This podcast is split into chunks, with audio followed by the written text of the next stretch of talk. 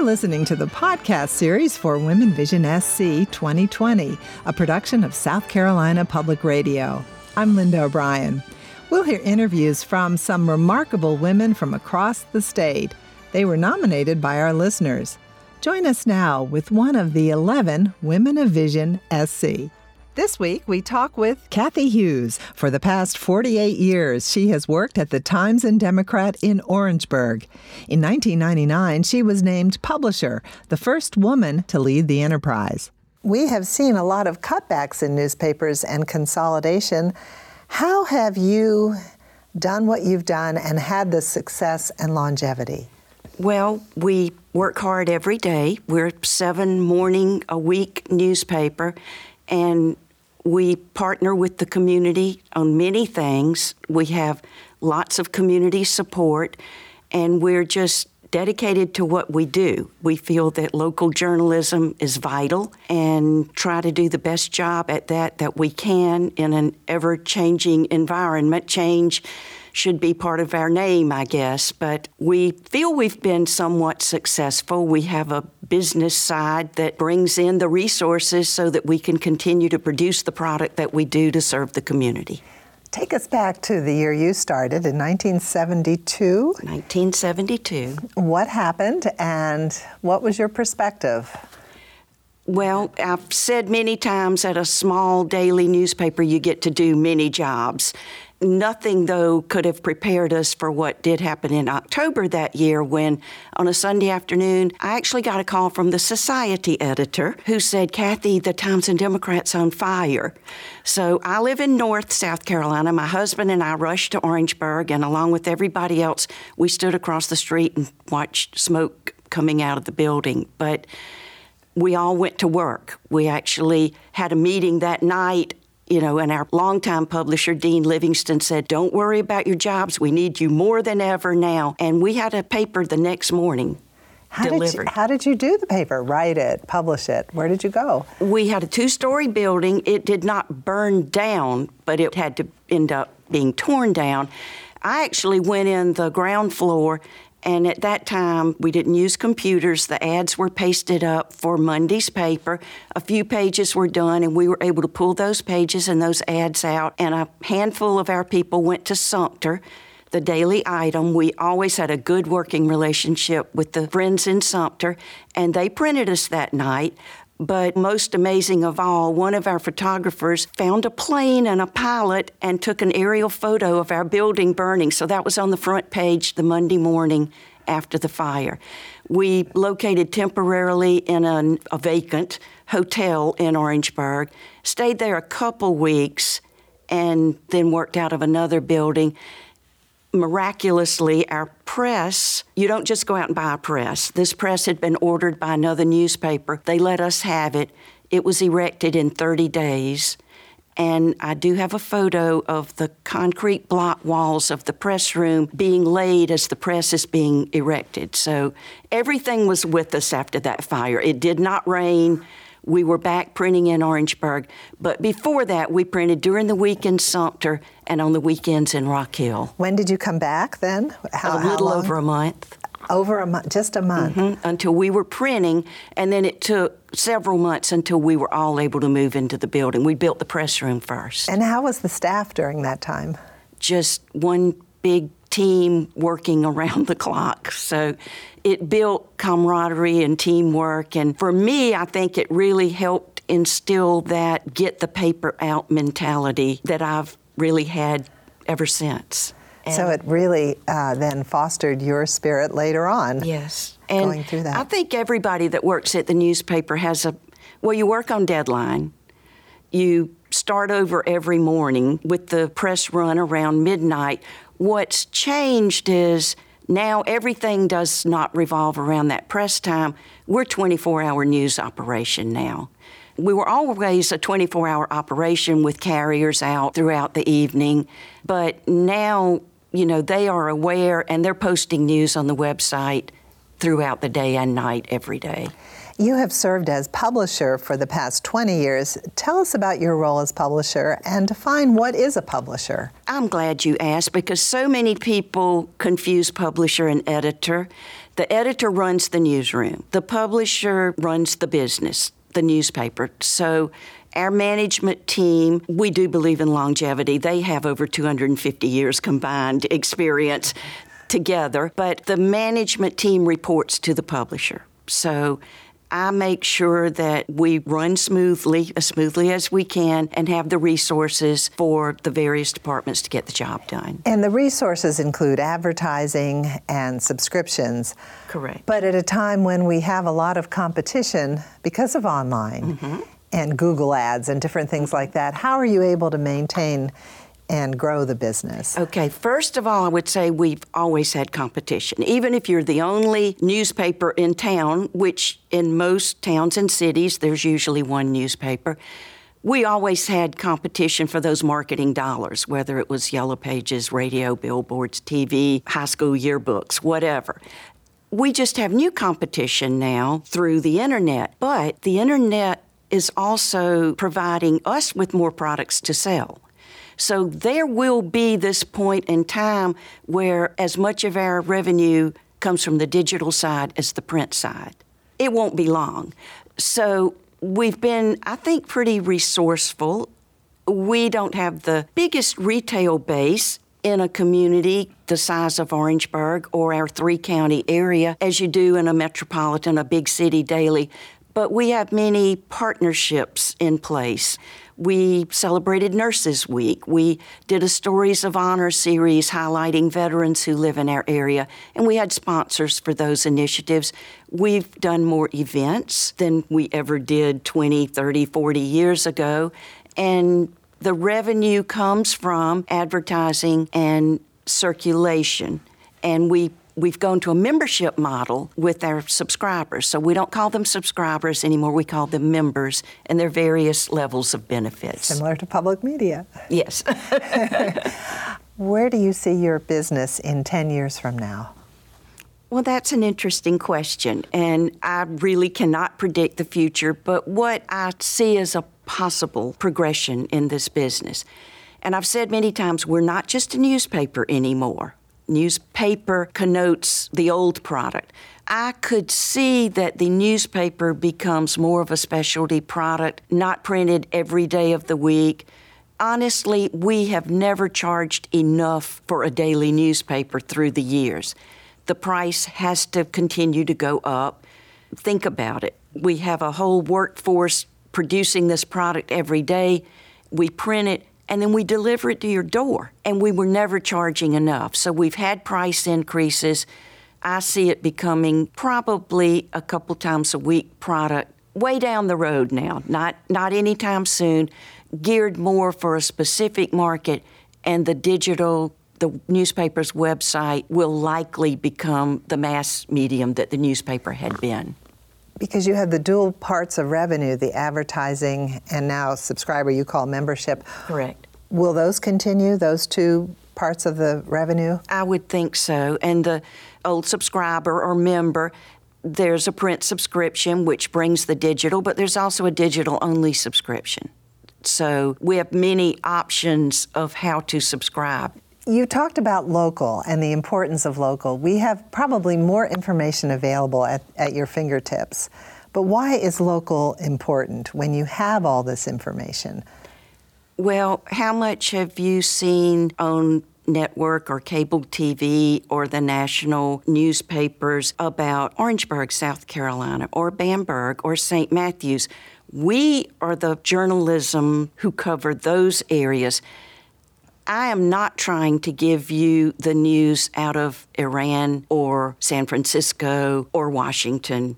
We do commit a page at least per day to national and world news, but we're out there covering local news because nobody else is. Now, you see a lot of so called news on social media. We are journalists.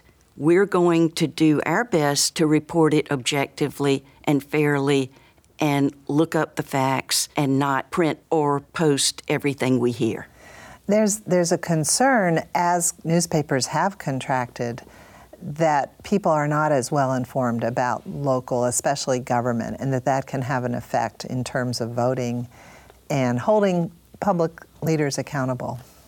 Well, that's one of the initial roles of a newspaper was that watchdog function. Not an adversarial role, but the, a watchdog role. We take that seriously. You know, we do the best we can to cover the different town council, school boards. In fact, we use a network of independent correspondents, um, not the old society columns, but they go to the town council meetings. Orangeburg County has 17 municipalities. That's a lot of town council meetings. I can't hire enough reporters to cover that much, but we can contract the people who live in these towns to report for us on these meetings. So, you know, we do take it seriously. Again, it's what we do. We look for the local news and we don't look for all bad news or negative news. We look for the positive news, celebrating things like Nurses Week and telling veteran stories and you know, the features, the storytelling. So that is also part of it. What assurance can you give the reader or user of online content that the news coming from your newspaper is going to be credible, fair, and balanced? Because we work hard at making sure that it is every day. If we don't have credibility, we don't have anything. If we have a mistake, we quickly correct it. And what would you tell a young person on how to navigate through all of this information, some of which is fake on the internet? I've used the word mission before describing what we do. We really take it as a mission. And I found a quote from Jeff Bezos, Amazon, Washington Post, and I've used it, I've paraphrased it, not because I think he's a great newspaper man because he owns the Washington Post, but I do think he's a pretty good businessman. And he said, missionaries make the best products because they care. We care. Now, there has to be a business side. He said that too. The business has to make sense because you've got to fund the resources to make your product. But what motivates us is putting out a meaningful product. I think community newspapers are meaningful.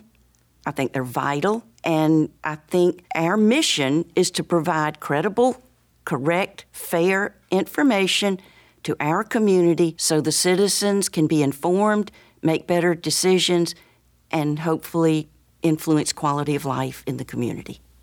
That's our mission. In 2017, you were named as Lee Enterprises Group Publisher with direct management of seven newspapers outside of this area, yes. including Orangeburg, but also outside. Way outside this area. Uh, five of those papers are in the Pacific time zone. So that's been a challenge, but three in California, one in the state of Washington, one in Arizona, and a sister paper in Carlisle, Pennsylvania. So we've learned each other's time zones and the different state laws that affect each state differently, but it's and what been does that an say for Orangeburg, South Carolina, to run these newspapers? Well, I think it says a lot about the Times and Democrat and Orangeburg that we produce good people. The Times and Democrat, I will have to brag a minute, has been a finalist for Lee Enterprises Enterprise of the Year two out of the last three years.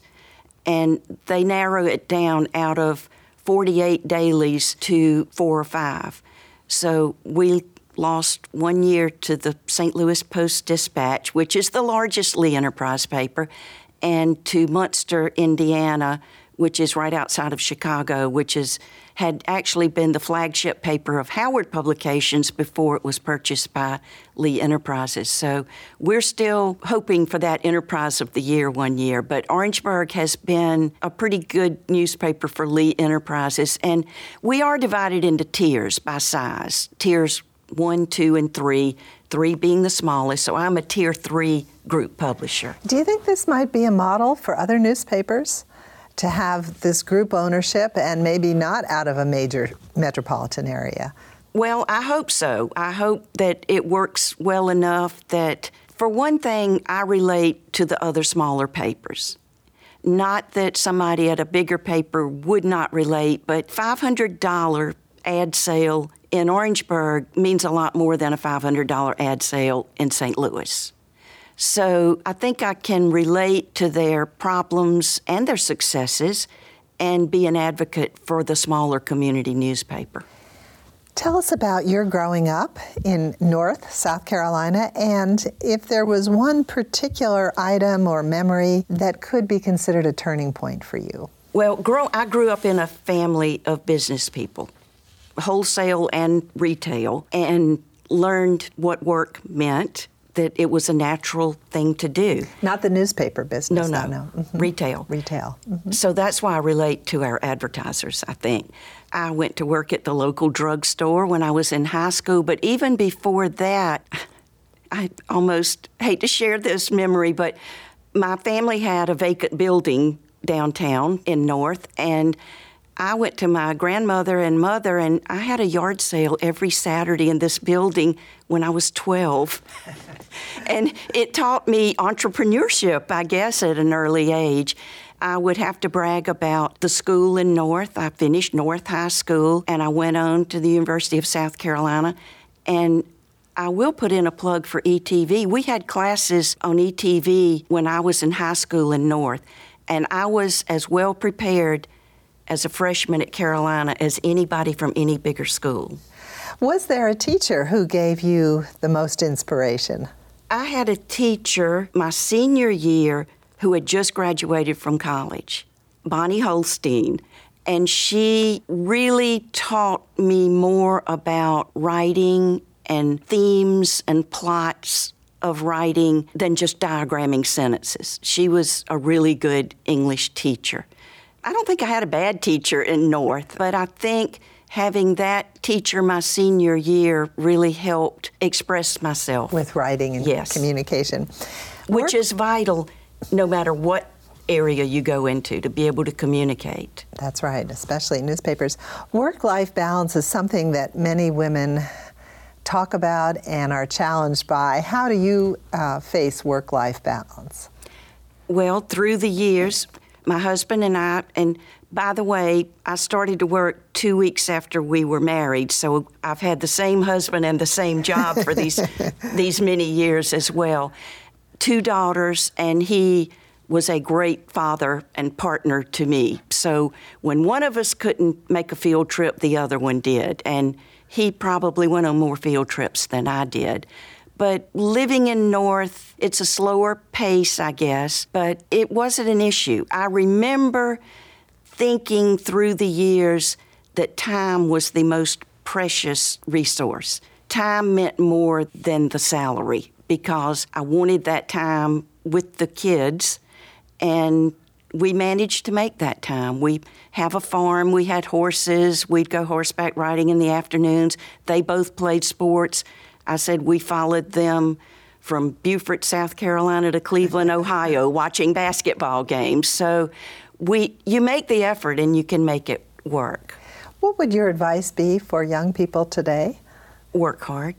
I think you can achieve anything. I mean, North South Carolina to Orangeburg, South Carolina to managing seven newspapers. I think just being willing to put in the effort is the advice I would also tell them to learn to type with more than their thumbs and communicate. Do you have an overriding life vision? This program is about women visionaries. I guess the life vision goes right along with my profession is just to be honest and fair and objective and again work hard. I enjoy working. I am asked frequently, when are you going to retire? I don't want to retire yet. It, it's still too much fun. And as long as I can do the job, but if I don't see it, I want somebody to tell me if I start slipping in the job. But, you know, right now, I don't see retirement. I hear it's a good concept, but, but you're not ready fun. for me yet. How do you define leadership? Leadership, you have to be able to make decisions, hard decisions and not rush into them, but make them pretty quickly. And you always hear lead by example. You've got to be willing to do what you ask somebody else to do.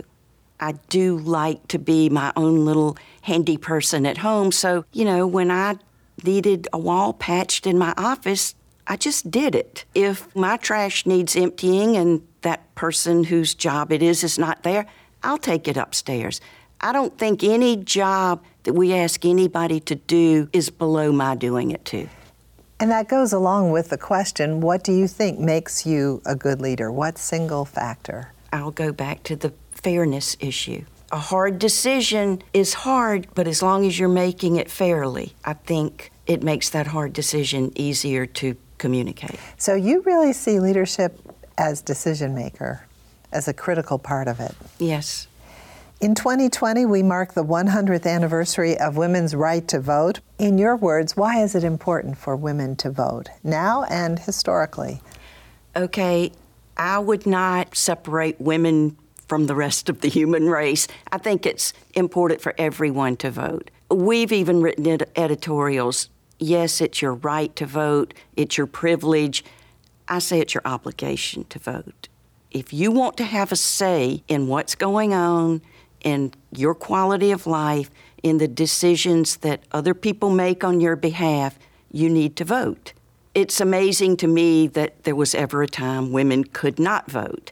I see no difference in people. I guess it's the thinking about the anniversary and the hard fought struggles that women had to achieve that right. And we need to acknowledge that, thank them. They earned this right for us. And too often we take too many things for granted, I think. So, again, all that leads me to say we need to do our part now and take it as an obligation to vote to honor their work. Finally, you're managing seven newspapers, you're based in Orangeburg. What do you see as your biggest workplace challenge? The workplace challenge, I guess, is keeping the resources coming on the business side so as not to diminish the newsroom. You know, that's the last place we want to have any cuts. We want our reporters on the street, we want our editors going through the copy and we want to still put out the best, most complete product that we can. As I said, we're still seven days a week printed product, which is becoming more and more the exception. So the challenge is to continue to do the best job with the news product that we can while facing the economy, the resources, the advertising dollars being shared across many platforms now. Thank you very much, Kathy Hughes. Well, thank you. I'm honored to be talking to you today. You've been listening to Women Vision SC, a podcast production of South Carolina Public Radio. You can find video stories and other resources on Know It All and scetv.org. The producer of Women Vision SC for South Carolina Public Radio and the podcast series is A.T. Shire. William Richardson is the producer director of the television series. Zhao Yu is associate producer, and Becca Turner is production assistant. Tyora Moody is web manager. Bobby Kennedy is director of special projects. For SCETV and South Carolina Public Radio, I'm Linda O'Brien. Thanks for joining us.